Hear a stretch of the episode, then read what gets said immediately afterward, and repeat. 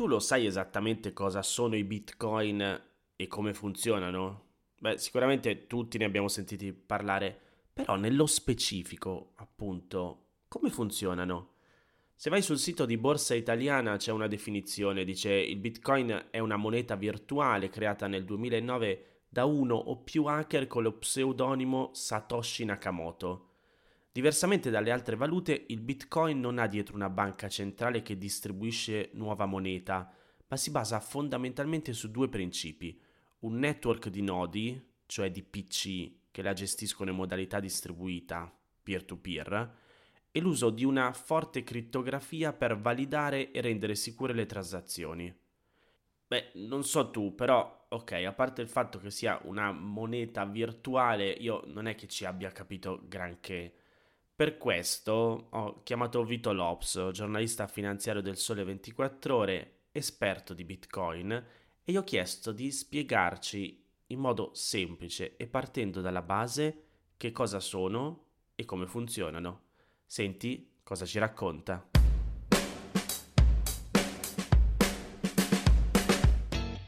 Ciao Vito, grazie per la disponibilità.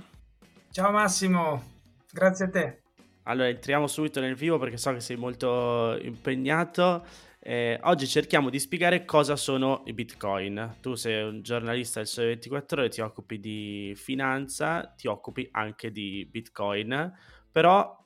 prima di parlare di alta finanza, perché tu spieghi anche appunto anche i vari collegamenti che ci sono nei mercati finanziari,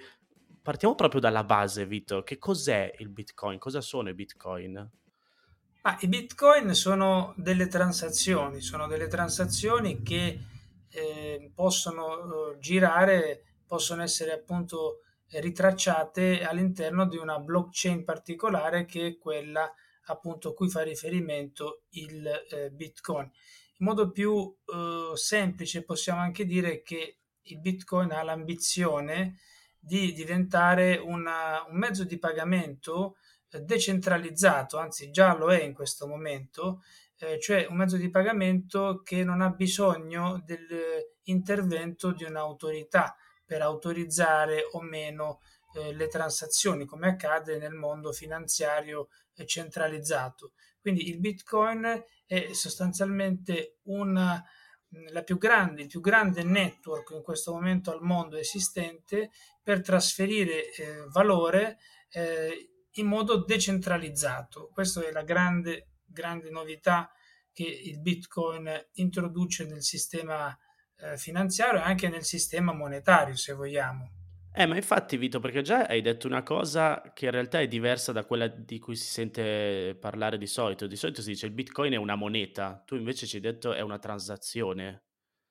Sì, dal punto di vista tecnologico i bitcoin sono dei codici, quindi delle transazioni e allo stesso tempo sono anche il modo in cui appunto eh, circola questo, questo, valore questo, mh, mm, nel network che poi eh, può essere paragonato a una, a una moneta. Eh, dipende appunto tutto dal, dal, valore che ha il, il bitcoin. E la parte interessante diciamo del discorso è che più o meno io eh, in circa ogni 10 minuti chiunque può trasferire ricchezza attraverso il bitcoin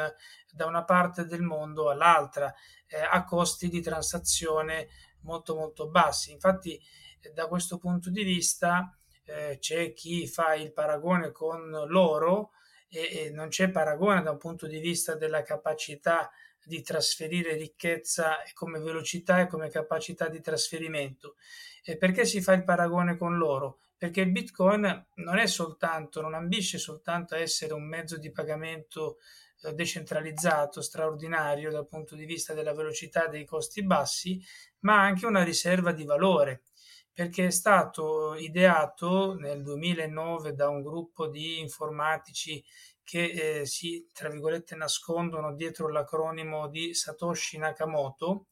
eh, con l'intento di eh, replicare anche l'effetto scarsità eh, che ha in natura l'oro, perché eh, praticamente è previsto che eh, ci saranno non più di 21 milioni di bitcoin quando sarà completato il processo di estrazione digitale di questa, di questa moneta digitale sostanzialmente. E Massimo, oggi siamo quasi a 19 milioni, quindi sostanzialmente ne mancano, tra virgolette, poco più di 2 milioni e poi non sarà più possibile creare nuovi bitcoin. Questo diciamo crea un effetto rarità che anche eh, potrebbe rendere in futuro sempre più prezioso il, il bitcoin ed è questo uno dei motivi per cui nel lungo periodo tende sempre ad apprezzarsi, salvo poi nel breve periodo avere anche delle violente escursioni al ribasso. Ma eh, scusa Vito, eh, però chi li crea? Ecco, i bitcoin vengono creati dai cosiddetti miners, che sono i minatori, eh, che sono, mh, svolgono due ruoli importanti per quanto riguarda il funzionamento del network del bitcoin. Da un lato convalidano le transazioni, quindi ogni 10 minuti c'è un pacchetto di transazioni che viene unito in un, in un, blocco che viene poi aggiunto alla blockchain, che è la somma di tutti questi blocchi, ogni 10 minuti vengono autorizzate delle transazioni unite appunto in questo blocco. Da chi vengono autorizzate? Dai miners che vengono sostanzialmente, che lavorano tra virgolette con server, con eh, computer, eh, per ehm, risolvere degli enigmi, dei calcoli computazionali e mh, chi lo risolve per prima, eh, ogni 10 minuti, si aggiudica ehm, in questo momento 6,25 bitcoin. Quindi ogni 10 minuti in questo momento nascono 6,25 bitcoin che vengono che, coniati come premio al miner, al minatore che per primo risolve l'enigma, tra virgolette, computazionale che serve per poi andare a validare le transazioni. È tutto costruito pensato da, dal punto del mondo informatico in modo mm, che Steve Wozniak, il cofondatore di Apple, ha definito un miracolo matematico. E ehm, la, l'altro aspetto interessante è che ogni quattro anni è previsto il cosiddetto halving, ovvero il dimezzamento dei bitcoin che vengono creati ogni 10 minuti. E, ehm, l'ultimo halving c'è stato nel maggio del 2020 e sono stati dimezzati i bitcoin appunto a 6,25 perché prima erano 12,5 nel gennaio-febbraio del 2024 ci sarà il prossimo halving da allora ogni 10 minuti eh, i miner che eh, autorizzeranno da un lato le transazioni e dall'altro per questo riceveranno il premio per averlo fatto riceveranno un premio più basso, pari appunto a 3 alla metà di 6,25 e così ogni 4 anni fino alla fine del percorso e l'esaurimento dei 21 milioni. Ecco come vedi Massimo, tutto è stato pensato per rafforzare l'effetto rarità e anche per far sì che il prezzo del Bitcoin, salvo problemi regolamentari o questioni esterne, se così possiamo dire, tenda lo- logaritmicamente a salire perché eh, chiaramente eh, dato che si dimezza il premio in termini di bitcoin ogni quattro anni però i miner eh, hanno tutto l'interesse a restare in campo se il valore di un bitcoin continua a crescere. Certo ma anche qui cioè giusto come ipotesi 21 milioni è stato fissato però in realtà da chi l'ha deciso potrebbe essere cambiato a un certo punto no ma da un punto di vista tecnico no, perché diciamo è vero che il Bitcoin ha anche una sua governance, eccetera, e quindi in teoria eh, si potrebbe eventualmente votare, tra virgolette, per cambiare quella che è la politica monetaria che è stata stabilita e fissata dal Bitcoin. Però credo che questo sia un evento altamente improbabile, perché è proprio la natura del Bitcoin avere eh, diciamo, un'inflazione programmata decrescente e che poi è il suo punto appunto di forza in questo momento, oltre al fatto che è il network più decentralizzato eh, al mondo, perché in questo momento potrebbero anche emulare, alcuni ci provano ehm, con degli esperimenti tipo Dogecoin o altre blockchain che consentono comunque il trasferimento di, di denaro eh, da una parte all'altra del mondo in pochi minuti, eh, però il, la grande differenza è ehm, il, il, il, livello di decentralizzazione che è anche il livello di sicurezza del network, perché in questo momento il Bitcoin ha oltre, oltre 10.000 nodi e mm, nodi che si sono stati costruiti nel tempo, in questi 13-14 anni di vita. Quindi chi oggi si presenta con una nuova moneta, un nuovo progetto che viaggia con una blockchain che abbia sulla carta caratteristiche simili, in teoria non può raggiungere il Bitcoin perché eh, i 10.000 nodi, che sono il punto di forza di, della decentralizzazione e quindi, ripeto, della sicurezza del network, non si raggiunge con uno schiocco di dita. Quindi il Bitcoin ha un vantaggio nel tempo che molti esperti ritengono quasi impossibile da colmare da un eventuale competitor che giochi la stessa carta di abbinare moneta di pagamento, mezzo di pagamento e riserva di valore. Certo, ma prima parlavi di una governance. Da, da chi è composta questa governance? La governance del Bitcoin, cioè comunque mh, gli informatici, il protocollo prevede appunto eh, che ci sia, si lavori comunque per quanto riguarda anche la, le modifiche e il miglioramento del, della parte tecnologica del Bitcoin. Recentemente è stato rilasciato una, nuovo, appunto, una nuova, mh, un nuovo protocollo, una modifica che si chiama Taproot, che consentirà appunto di eh, aggiungere delle novità informatiche proprio alla blockchain, alle caratteristiche di funzionamento della blockchain. Ovviamente per arrivare a, a questo c'è stato chiaramente un sistema di di voto e quindi eh, la modifica, eh, il lavoro prima di essere messo in cantiere è stato approvato eh, quindi dalla, da, dagli informatici che lavorano e che quindi hanno anche poi diritto di voto eh, per quanto riguarda eventuali modifiche del funzionamento del protocollo. Quindi è molto informatico e capisco che può essere anche eh, per certi versi difficile da comprendere eh, perché chiaramente un ingegnere informatico eh, è in vantaggio rispetto a un cittadino medio per capire in generale il bitcoin, per comprendere meglio le criptovalute, tutte le blockchain, i nuovi ecosistemi che si stanno davvero facendo strada in questo anno in particolare, ci sono tante cosiddette alternative coin, tra le quali non ci sono sia progetti che non hanno alcun valore, che magari mirano soltanto a raccogliere capitali per un effetto speculativo di prezzo di breve periodo. Mi riferisco in particolare alle cosiddette meme coin, quelle coin che eh, sostanzialmente nascono con magari la faccina di un animale, eccetera, eccetera. Da un punto di vista del valore intrinseco, eh, non, hanno, non hanno un gran valore se non quello della community che sta dietro e questo potrebbe essere un altro tema, cioè la community in questo caso dà il valore, ma dal punto di vista tecnologico non aggiungono nulla a quello che può aggiungere, che ha già immesso nel mercato il Bitcoin o ad esempio la seconda criptovaluta per capitalizzazione Ethereum. Eh, ci sono però tanti progetti molto molto validi che in questo momento stanno lavorando sodo e raccogliendo tanti capitali, ad esempio Solana, Polkadot, Luna, insomma ci sono tantissime eh, criptovalute che hanno anche ruoli diversi in questo, in questo nuovo mondo. Ma eh, si sente appunto a proposito di ruoli delle criptovalute, si sente parlare sempre di più del fatto che verranno utilizzati o alcuni in realtà già li utilizzano anche per acquisti commerciali normali, no?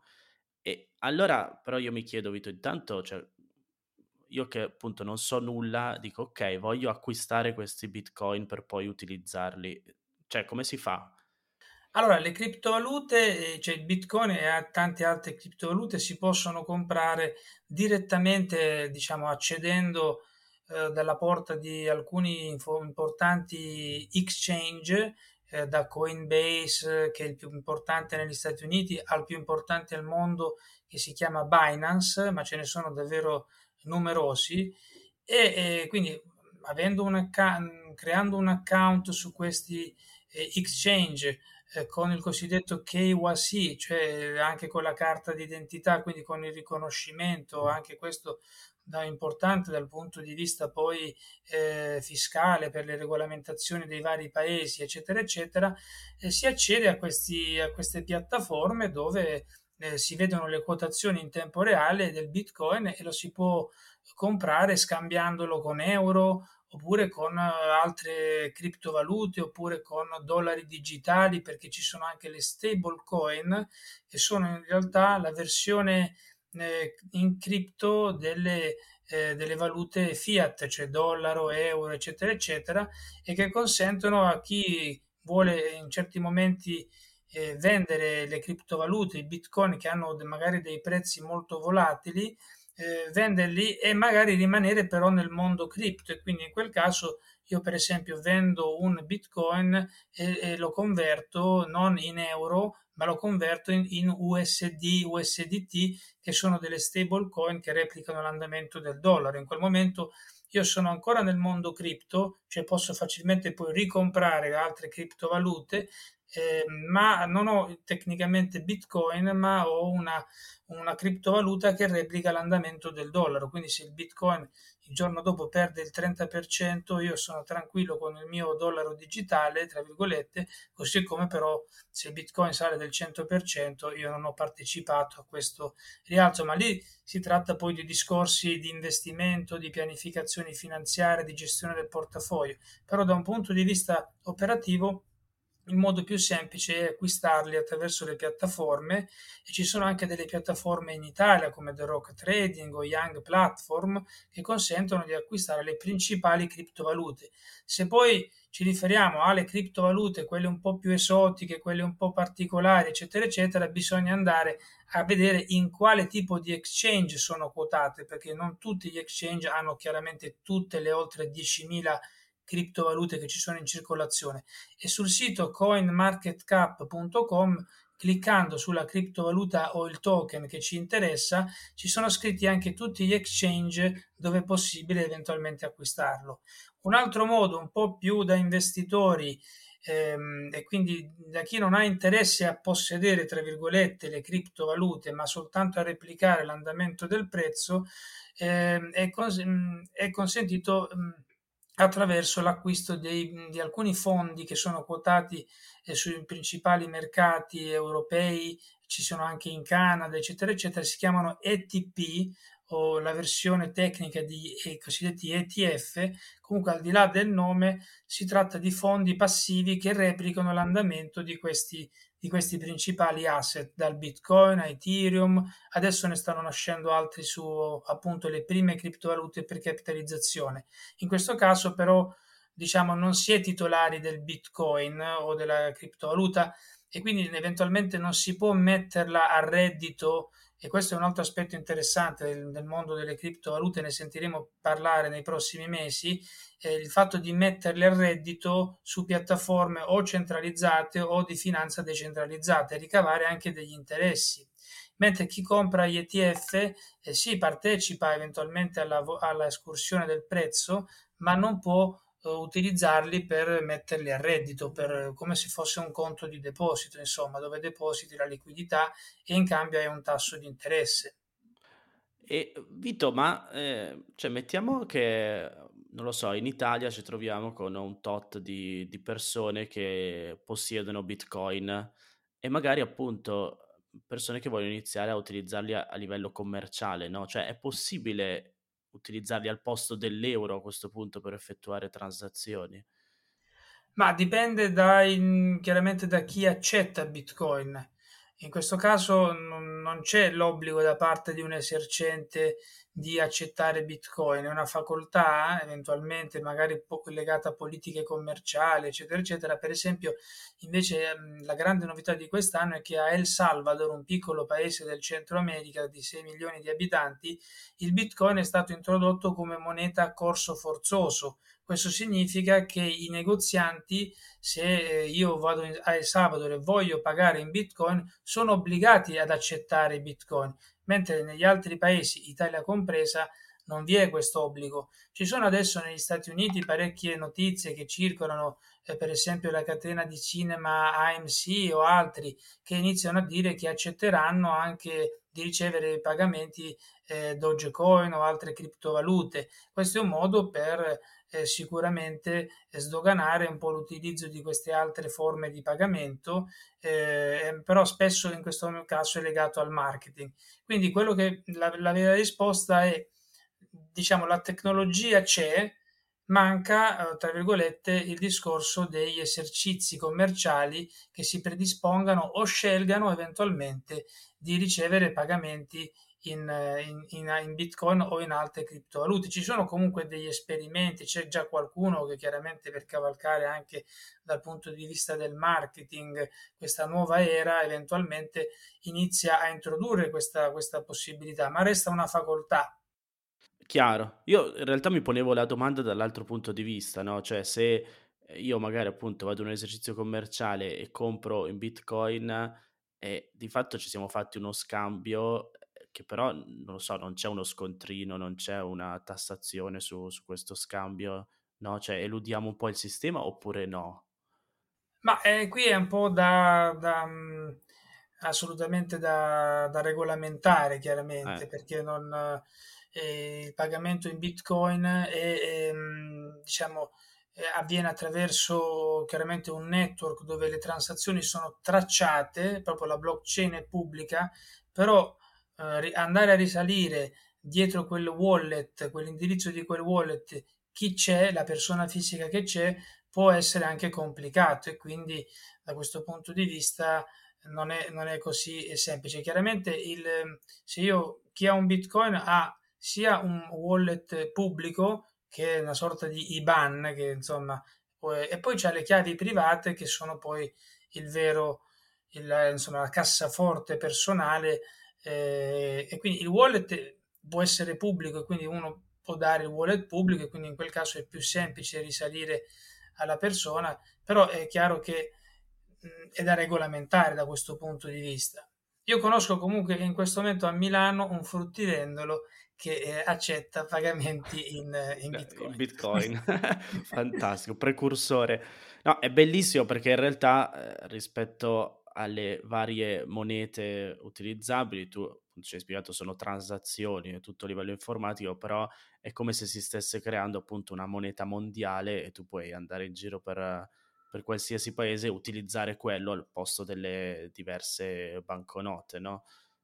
Sì, si parla poco di questo aspetto. In realtà il Bitcoin è molto utilizzato dai paesi poveri dove il tasso di bancarizzazione è molto basso, dove c'è gente anche se noi qui in Italia non facciamo fatica ad immaginarlo, ma c'è gente che eh, non, non, ha accesso a un conto bancario, quindi va in banca e non glielo aprono e quindi in quel caso gli basta uno smartphone di 10 dollari eh, chiaramente per trasferire o ricevere denaro eh, in tutto il mondo in pochi minuti. Questo sia col Bitcoin e anche con altre blockchain, altre, altre criptovalute che girano su altre blockchain. Eh, questa è la potenza, diciamo, della, di questo, di questo, nuovo sistema, di questa nuova tecnologia che dà diciamo, l'accesso bancario anche a, tanti, a, tante persone che non lo hanno e quindi a tanti, a tanti paesi poveri. E quindi mh, dal punto di vista eh, da questo punto di vista c'è chi dice che il bitcoin è un po' la moneta um, del popolo è un po' l'internet of money da un punto di vista insomma. C'è anche un libro interessante eh, che, si, che fa riferimento proprio a questo titolo, Internet of Money. Vito, ti ho già tolto tanto tempo, so che devi scrivere un pezzo che va in pagina domani, eh, però ti voglio fare l'ultima domanda, cioè consigli pratici e errori da evitare per chi magari ci ha ascoltato e dice ok voglio provare e, e comprare dei bitcoin. Allora, il bitcoin, diciamo, il primo di solito il primo approccio è speculativo perché si vede che ogni quattro anni circa c'è una forte ondata di rialzo del prezzo e questo dal punto di vista ciclico il 2021 è uno di questi, è uno di questi anni, l'ultimo è stato il 2017 quando il Bitcoin ha fatto davvero un fortissimo rialzo e non a caso dopo quattro anni che è un po' legato a quello che ti dicevo prima dell'halving, eh, anche quest'anno per ora è andata molto bene al prezzo di Bitcoin che ha cominciato a 29.000 adesso in area 60.000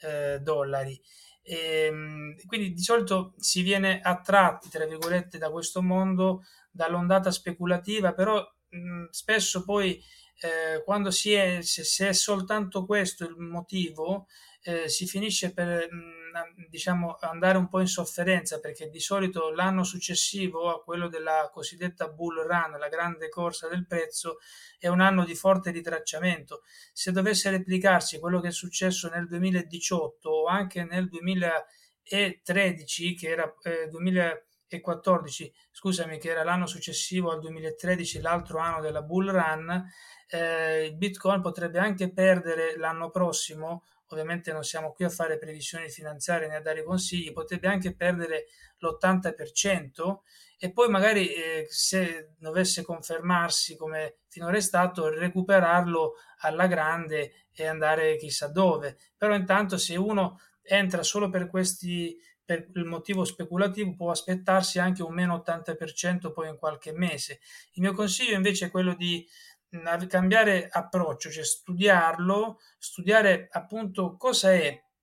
cosa vuole eh, introdurre di, nel cambiamento a livello mondiale come mezzo di pagamento, come riserva di valore, quali sono le sue ambizioni, diciamo, da questo punto di vista e se poi si finisce per condividere il progetto, tutto quello che c'è dietro, eventualmente decidere un piano di investimenti che può essere anche un piano di accumulo quindi un tot al mese, magari pensato nel medio-lungo periodo, oppure può essere appunto un qualcosa di più speculativo, ma l'importante è capire quale strumento sia, ma questo è un consiglio che vale per qualsiasi classe di investimento e vale anche per il Bitcoin e le criptovalute perché ormai sono delle classi di investimento, anche se sono quotate in mercati non regolamentati, gli exchange di cui parlavamo prima comunque eh, non hanno una regolamentazione come Piazza Affari, come Wall Street, eccetera, eccetera, quindi sono aperti 24 ore al giorno, non ci sono limiti se perde il 30%, non c'è nessuna autorità che dice ok lo sospendiamo per eccesso di ribasso come fa la Consub in Italia, per esempio quando un titolo perde più del 5% c'è una sospensione, eccetera, eccetera, lì non ci sono regole, è un far west da un punto di vista del mercato, anche per questo è più volatile, però il consiglio appunto è quello di studiarlo e per esempio c'è un libro che fa capire un po', eh, descrive quelle, come funziona il Bitcoin o come vuole funzionare il Bitcoin, che si chiama The Bitcoin Standard. E poi c'è un altro libro che uscirà fra poco, sempre dello stesso autore, non ricordo però il nome, che si chiama The Fiat Standard, cioè che probabilmente paragona il Bitcoin a invece al sistema monetario tradizionale, quello delle monete fiat, ovvero basate solo sulla fiducia dell'organismo emittente, in questo caso i governi, eccetera, eccetera, mentre il Bitcoin non ha nessuna autorità che lo emette, ma ha una formula che è stata decisa 13 anni fa e che ogni 10 minuti fa il suo lavoro aggiungendo blocchi alla catena della blockchain. Quindi è un diverso modo di approcciarsi al sistema monetario. Per certi versi è affascinante il discorso che ti dicevo prima, che la moneta del popolo, la moneta dal basso, i rischi comunque ci sono, nel senso che poi dipende tutto dal grado di fiducia, di adozione di massa eventualmente che, che ci sarà su questo sistema, e però consiglio comunque di studiarlo e questi libri possono essere un primo, un primo approccio. Ok, ho altre mille domande più o meno, però per oggi dobbiamo fermarci, quindi... Facciamo un'altra puntata. Esatto, ti ringrazio moltissimo Vito, alla prossima. Ciao Massimo, alla prossima.